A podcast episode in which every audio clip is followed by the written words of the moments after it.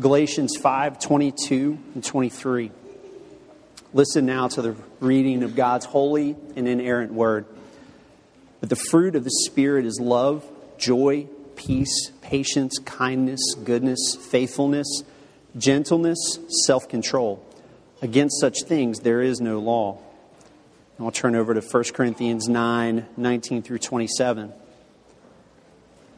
For though I am free from all, I have made myself a servant to all, that I might win more of them. To the Jews I became as a Jew in order to win Jews. To those under the law I became as one under the law, though not being myself under the law, that I might win those under the law. To those outside the law, I became as one outside the law, not being outside the law of God, but under the law of Christ, that I might win those outside the law. To the weak, I became weak, that I might win the weak. I have become all things to all people, that by all possible means I might save some. I do it all for the sake of the gospel, that I may share with them in its blessings. Do you not know that in a race all the runners run, but only one receives the prize? So run that you may obtain it. Every athlete exercises self-control in all things. They do it to receive a perishable wreath, but we an imperishable. So I do not run aimlessly. I do not box as one beating the air, but I discipline my body and keep it under control, lest after preaching to others, I myself should be disqualified. The grass withers and the flowers fade, but the word of our God stands forever. Let's pray together. Our gracious Heavenly Father, we thank you that we can call upon you as our Father, even when our earthly fathers have all let us down. We are reminded in you of what a true father is, and you are a father who loves his children so much that you gave your only son. And in him you have given to us every spiritual blessing. You have provided for all of our needs. And so we pray and ask that you would take now these gifts, these tithes, and these offerings that have first come to us from your gracious hand, and that you would use them in order that your kingdom would be revealed here and throughout the world, in order that the good news of the gospel would be proclaimed to all the nations. And Father, as we pray for the gospel to be proclaimed to all the nations, it is our prayer this very morning that the good news would be proclaimed to us. Christian or not, this morning, we need to hear this story, be reminded of this good news that Jesus came. And he came because we are far more broken than we could ever imagine. But because he came, we can be assured this very morning that even though we are far more broken than we could ever imagine, in him we are also far more loved and far more accepted and far more approved of than we could have ever dreamed possible. So lift our eyes this morning, we pray, to see Jesus. It's in his name that we pray. Amen. And please be seated. And the children ages 3 to 1st grade, you're dismissed to Children's Church this morning. So if you make your way to the back, you'll be taken to your class. This morning, we're finishing a brief series that we've had on what Paul called the fruit of the Spirit in Galatians chapter 5. He described this fruit of the Spirit with several words, and we've been looking at each of those words for several weeks now. And what we've been saying every week is something like this. We've been saying that when the Spirit comes and makes Jesus real to you, when he comes and he makes the gospel real to your heart, he changes you. He changes you from the inside out, because it's when the good news of the gospel gets planted in the soil of our hearts that it bears a gospel fruit in our lives. And this morning we've come to the final word, which is self-control. And this morning we want to see how the gospel can create self-control in our lives. And I really need you to think about this morning, because what Paul wrote in 1 Corinthians chapter 9 about self-control is very profound, but it's also very counterintuitive. And even though we won't fully get there until our last point this morning, it's so counterintuitive that I really need you to begin processing it now. You know, something's counterintuitive when your common sense assumptions turn out to be false, and it turns your assumptions upside down and on their head. And here's an example of that. For centuries and centuries, right? Everyone knew, it just knew that the world was flat, right? And it was observable to people. It was common sense. You would be considered a heretic if you believed anything contrary to that. And that is, of course, until it was finally discovered that the earth was, in fact, round. And that turned everything upside down. It changed all of our assumptions about the world, right? And here's how we tend to think about self-control, okay? We tend to think that self-control is all about a disciplined willpower that triumphs over our desires. And here's what's counterintuitive. The Bible turns that understanding upside down and on its head, because the Bible says self-control in your life is actually a product of your desires, so that the gospel must be planted so deeply in the very core of who you are that your deepest desires are transformed, producing self-control in your life. And I'm going to give you a brief and embarrassing story from my life about how this works, okay? I know that I need to get in shape and exercise. I have tried in my life so many times to be disciplined and maintain that commitment. And I'll start with great intentions, and I'll go out and I'll buy new shoes, and I'm going to start running, and I'm going to start jogging. And then after about 2 weeks, I'm like, I hate jogging. I hate running. There's nothing. The only runner's high I've ever experienced in my life comes when I'm not running. When I know I'm not running, that's when I get a high. My wife tells me, Nathan, you need to exercise. It's going to help your energy. It's going to make you live longer. My doctor tells me, Nathan, you need to exercise. He shows me printed out data. These numbers are not good. You need to exercise, right? And it never works. But for the past 3 or 4 months, I've been jogging at least 4 times a week, okay? And I've been committed to it, right? So something obviously changed. What changed? What finally made the difference was something my 5-year-old daughter said to me. Okay? Dr. Schmachter, Jennifer, what does she know? But listen, to be a man and have your 5-year-old daughter ask you if you're going to have a baby, that changes everything, right? I mean, I had desires that were competing with desires, right?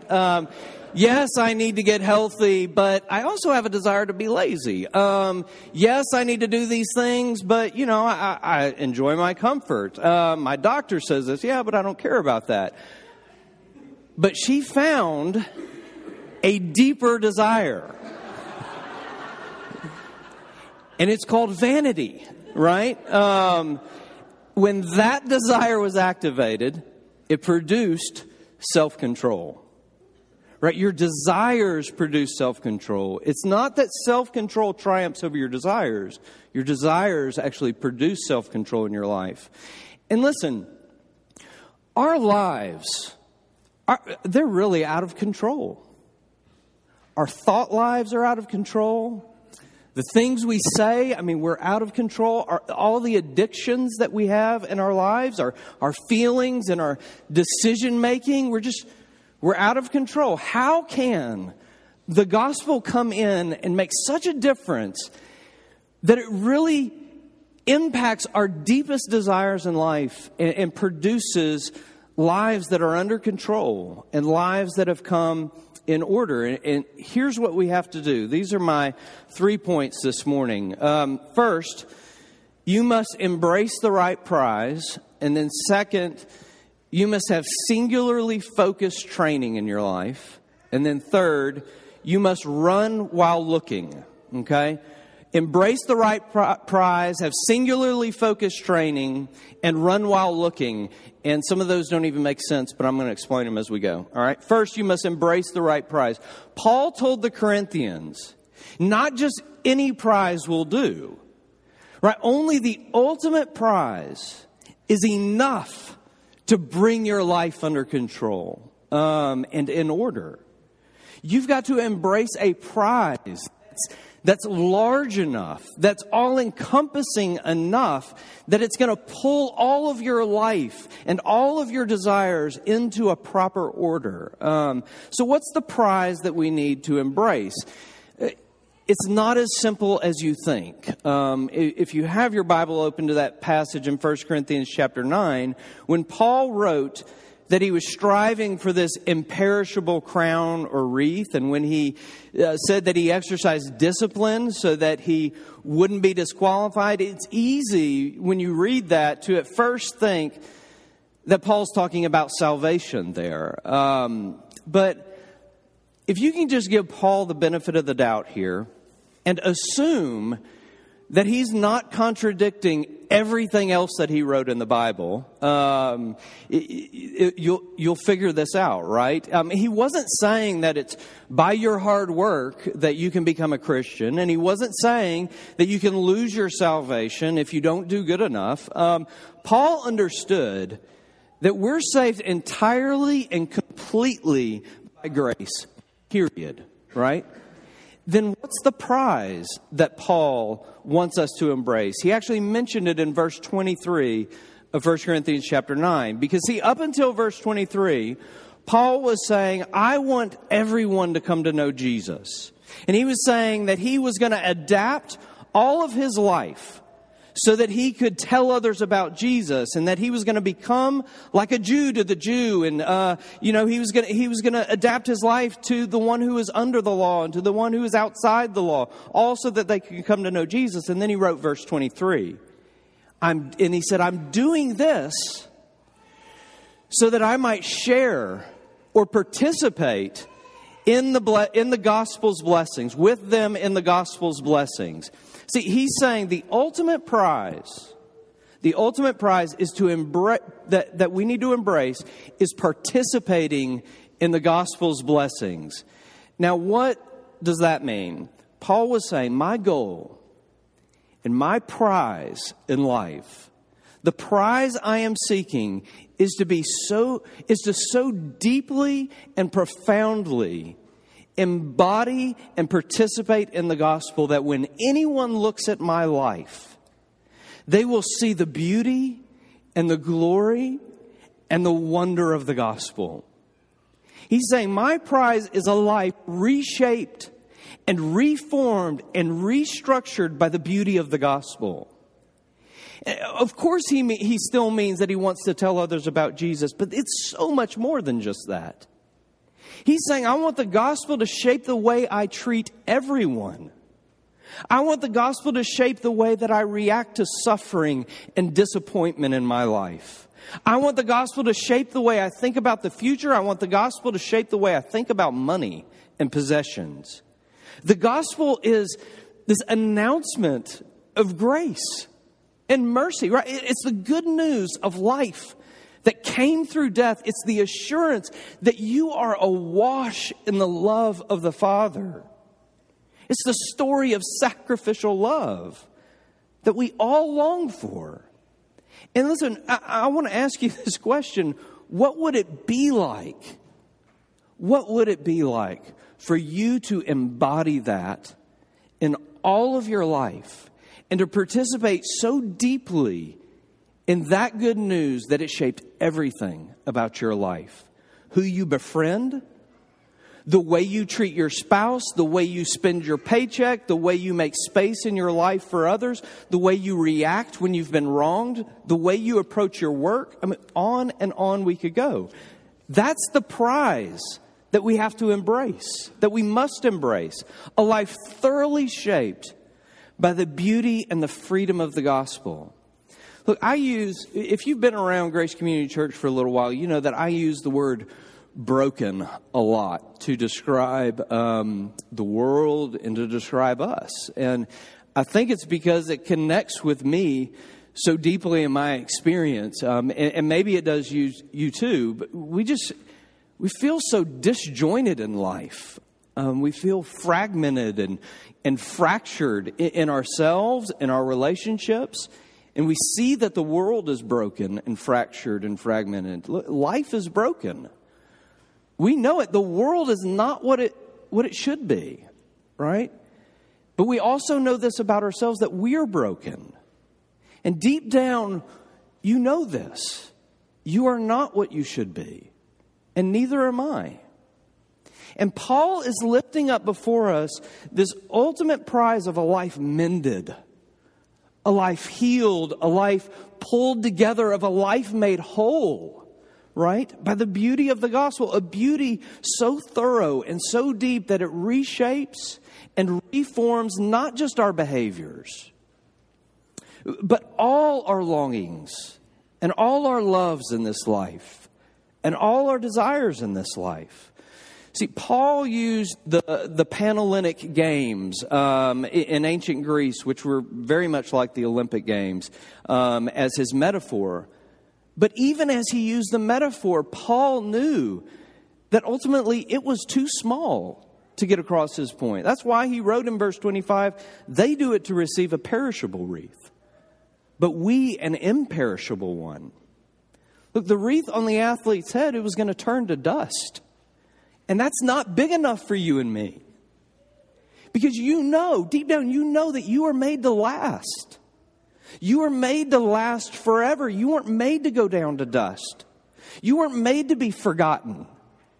Right? You were made for a beauty that would last forever and ever and ever. You are made to be whole and complete. You were made to love and be loved. You were made to be shaped inside and outside by the wonder of grace.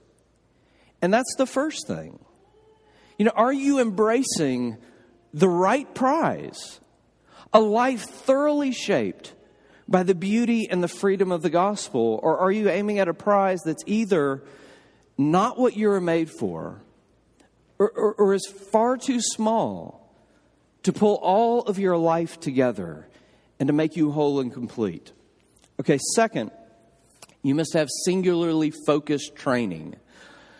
We're really just fleshing out Paul's metaphor here. The singularly focused training is about all of life coming under control and in order for the prize, right? The athletes for the Panhellenic Games, they were required to train for 10 months if they were going, prior to the games, if they were going to participate. And if they didn't train for 10 months, they were immediately disqualified. To participate, your whole life had to come under a new order for a time. Listen, the Olympic Games are this summer, and part of the reason the games are so fascinating to us is simply the fact that they only come around every 4 years, right? And that means so much is on the line for these athletes. These athletes have been training for 4 years to compete, and if they get to the games and they fail there, it's not as simple as, you'll get them next time, Tiger. It might very well be, you'll never get a chance to do this again. Because the next time these games come around will be another 4 years. And so you know what these athletes have been doing for the past 4 years. Every part of their lives is micromanaged.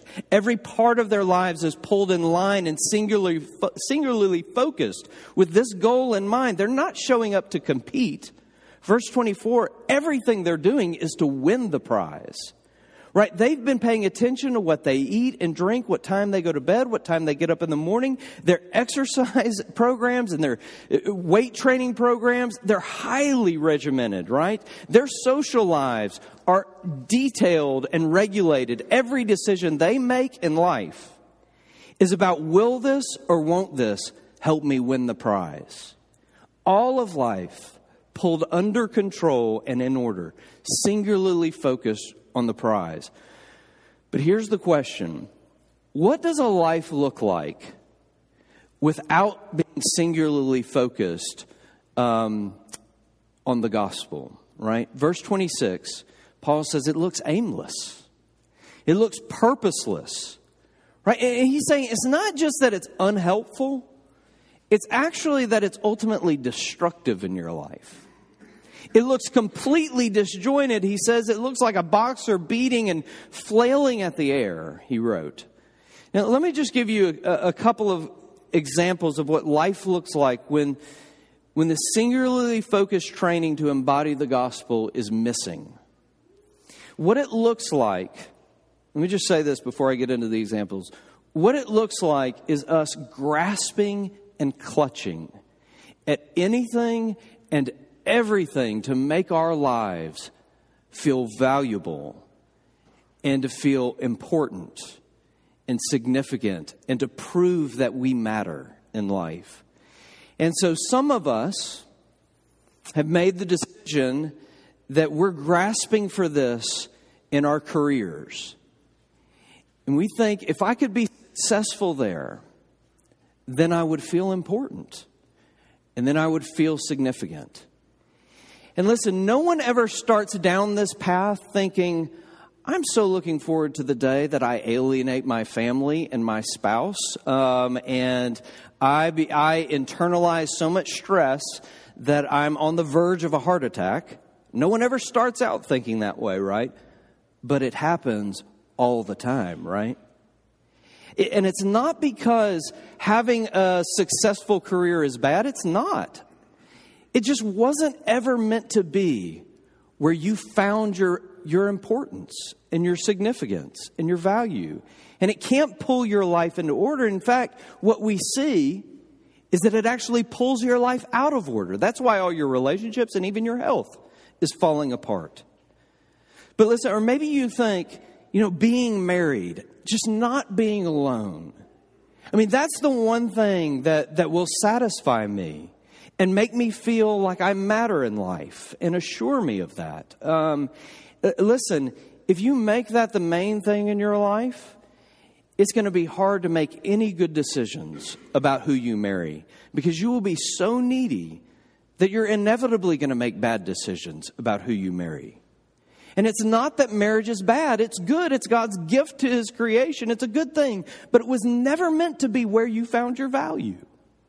Or maybe you are married and you feel upset because your spouse, you feel like, is supposed to give you all the affirmation and love you need. Listen, if that's true, you will either always be frustratingly disappointed in life, or you will crush your spouse with your unrealistic expectations. No one can live up to that. You weren't meant to ultimately find your value there, your lovability there, in your spouse. We go on and on. No one ever sets out to embezzle money from their company, but it happens. We hear stories about it all the time. You know, you determine that your status that is proved by the amount of things and money that you have, and the seeds of compromise are already sown in your life. And not because money is bad, it's not. But it was never meant to be where you found your security, your comfort, your status. Listen, Yahoo, MSN, all the other search engines that are out there, they're all playing second place to Google, right? I mean, we have turned it into a verb, for crying out loud. No one ever says, yeah, I Yahooed something or I MSN'd something, but we're Googling stuff on the internet all the time, right? Marissa Mayer calls herself Google's gatekeeper, and she's the director of the web products at Google. And it's her job, as she says, to constantly say no That's how she, I mean, her job is to just say no all the time, right? And no, that distracts from the goal. No, that clutters our vision. No, that's too complex. You immediately recognize Google's search engine, right? Because there's so much white space. It's her job to make sure there are never more than 30 words on that website, on that page. Incredible restraint, incredible self-control, right? And here's how she explains Google and its competitors with a little metaphor. She says, Google has the functionality of a really complicated Swiss Army knife, right? I don't even, those were big when I was a kid, but, blades and tools for everything, right? So she says, Google has the functionality of a really complicated Swiss Army knife, but it's closed and simple and only there when you need it.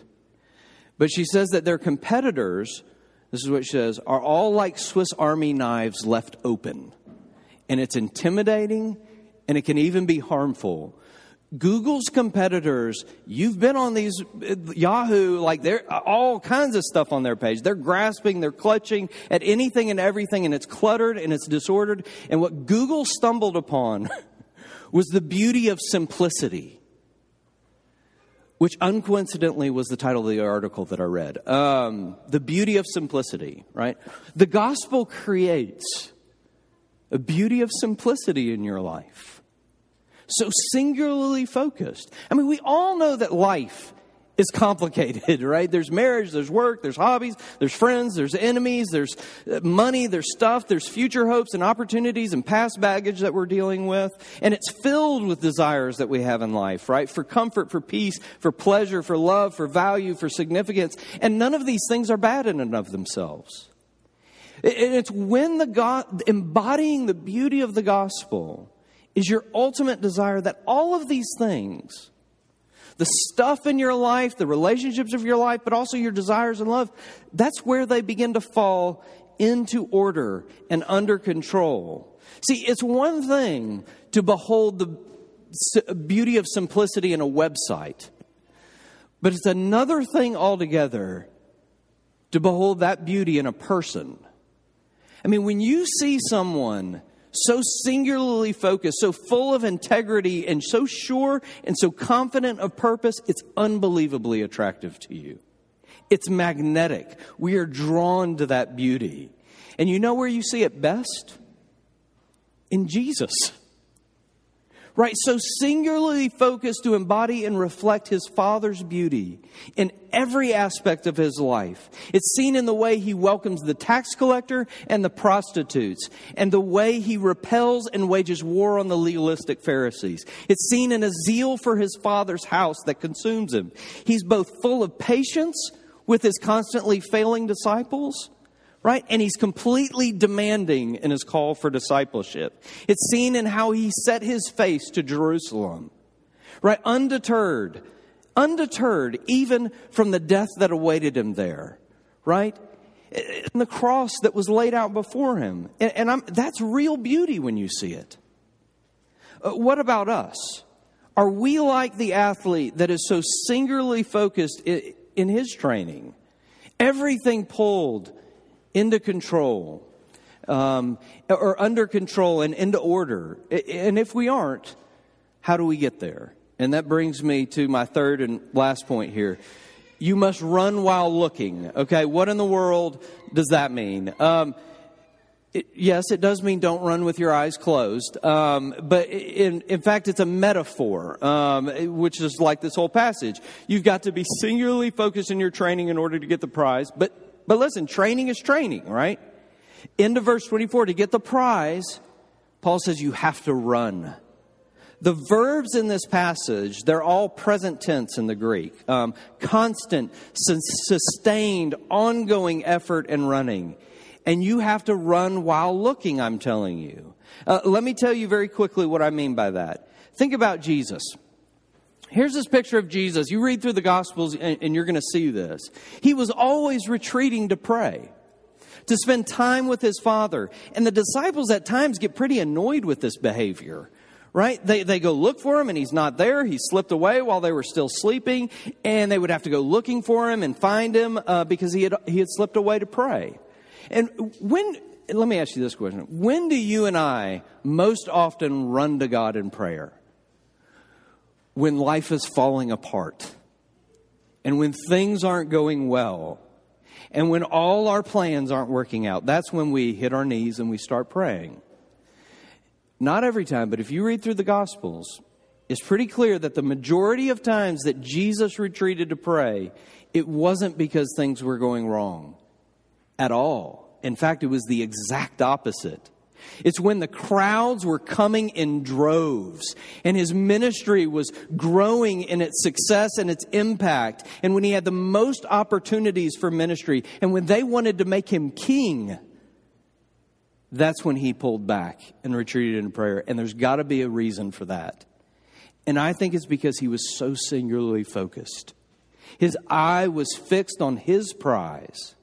His life was completely under control. He wanted to get away and make sure he focused on that prize, not on becoming the king they wanted, not on even all this ministry success. So what was Jesus' prize? What kind of prize?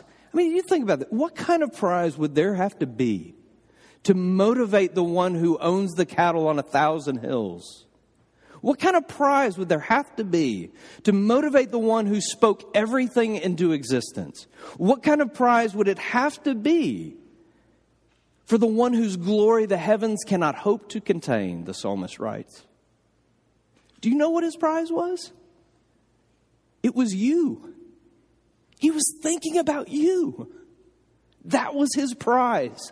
That kept him focused, that set his face towards Jerusalem. I mean, here's how the author of Hebrews put it in chapter 12. For the joy set before him. Right? What was the joy that was set before Jesus, the creator of all things? It was you. For the joy set before him, he endured the cross, scorning its shame, and sat down at the right hand of God. Everything in his life was about you, just so that he could have you. Listen, even when he was experiencing great success and opportunity, he got away. He got away because his eye was fixed on you. And here's the thing. I want you to hear Hebrews chapter 12, verses 1 through 2 together, because I only read a portion of verse 2 to you just a moment ago. And here's where you need to process the counterintuitive way of the gospel. Here's what those verses say.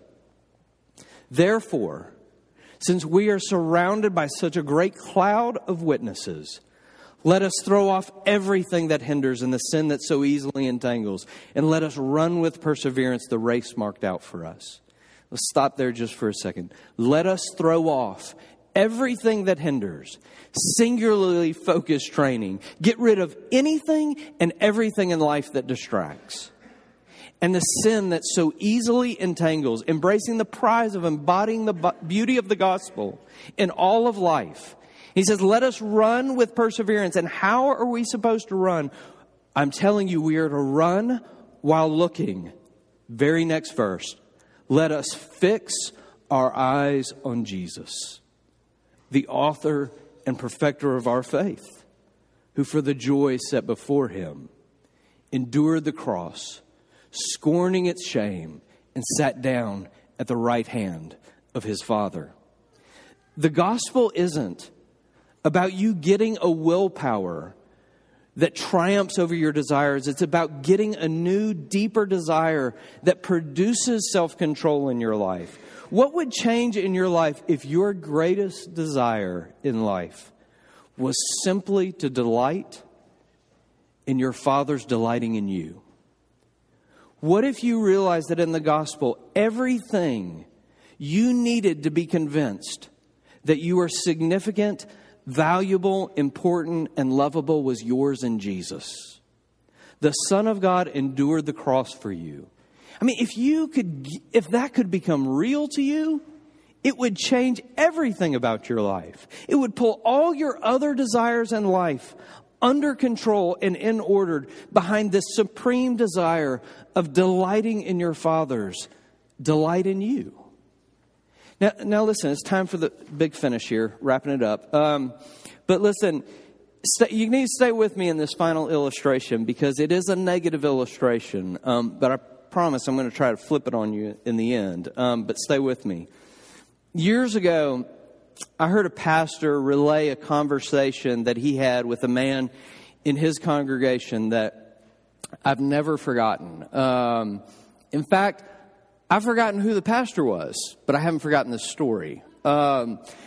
This man that this pastor was having this conversation with, he had an affair on his wife that had lasted for years and had ruined his life and his marriage. And as the pastor and this man talked, the pastor asked, "How were you able to go through with it for so long?" And this man told him how every weekend his wife would go away to this other town where his mother-in-law lived, or her mother, and she was sick, and she would take care of him. So she was gone every weekend. He said, "That's when my mistress would come over." And this is what he said. He said, "And when she came over, the first thing that we did every time was we went through the entire house, and we turned every picture of my wife upside down. Pictures on the coffee table, turned flat upside down. Pictures on the wall, turned around to face the wall. Pictures on the refrigerator, turned around to face the refrigerator." And this is what he told his pastor. He said, "I just couldn't go through with it while seeing those pictures and seeing her smiling and beaming in love for me. I couldn't go through with it." Listen to me. This is where we turn it on you, right?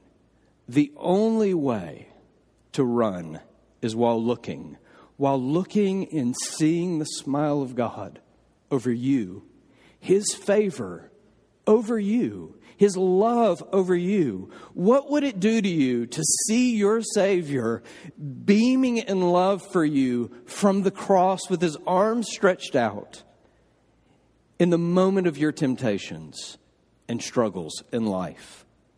What would it be like for you to see your Savior beaming in love for you while you thought through your relationships, how you spent your money, how you reacted to suffering and disappointment in your life or when you were wronged?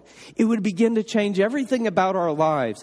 It's counterintuitive, but it's getting a deeper desire that produces the self-control in our lives, that deeper desire to delight in our Father's delight in us. St. Augustine began his famous confessions with prayer, and I included a portion of it on the front of your bulletin. "Our hearts," he wrote, "are restless till they rest in God." And a man named David Paulson, in an insightful article, I'm almost done here, wrote about this quote from Augustine, and this is what he wrote. "Augustine's sense of the human heart is that we are grasping creatures. We are willful and impulsive. Our longings and loves are disordered and corrupted." See, by nature, we are grasping, willful, and impulsive, the opposite of self-controlled. Why? Because our longings and our loves in this life are disordered. We've taken good things and we've tried to make them ultimate things. When do they come back into proper order? Only when we find our deep rest in the God who loves us through Jesus. And so my question to you as we end is this: what are you doing? What will you do today? What will you do throughout this week to find your rest in God through Jesus and to delight in His delighting in you? Because that is the key to self-control in your life. Let's pray together. Heavenly Father, we thank you for your word this morning. We thank you for all that we have had the opportunity to participate in this morning, to hear our children sing your praise and to sing about this race that's laid out before us. And Father, we pray that you would help us. We pray that you would send your Spirit, that you would pour out your Spirit, in order that he would make the gospel real to us, and not just in this moment, but later today and throughout this week. Remind us of the beauty of the gospel.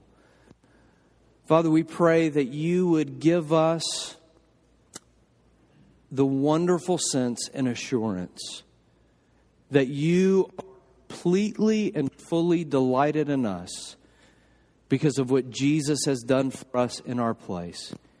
And Father, we pray that that would drive us forward, that it would pull all of our life under control and in order as we seek to embody the beauty of the gospel in every aspect of our lives. For it's in Jesus' name that we pray. Amen.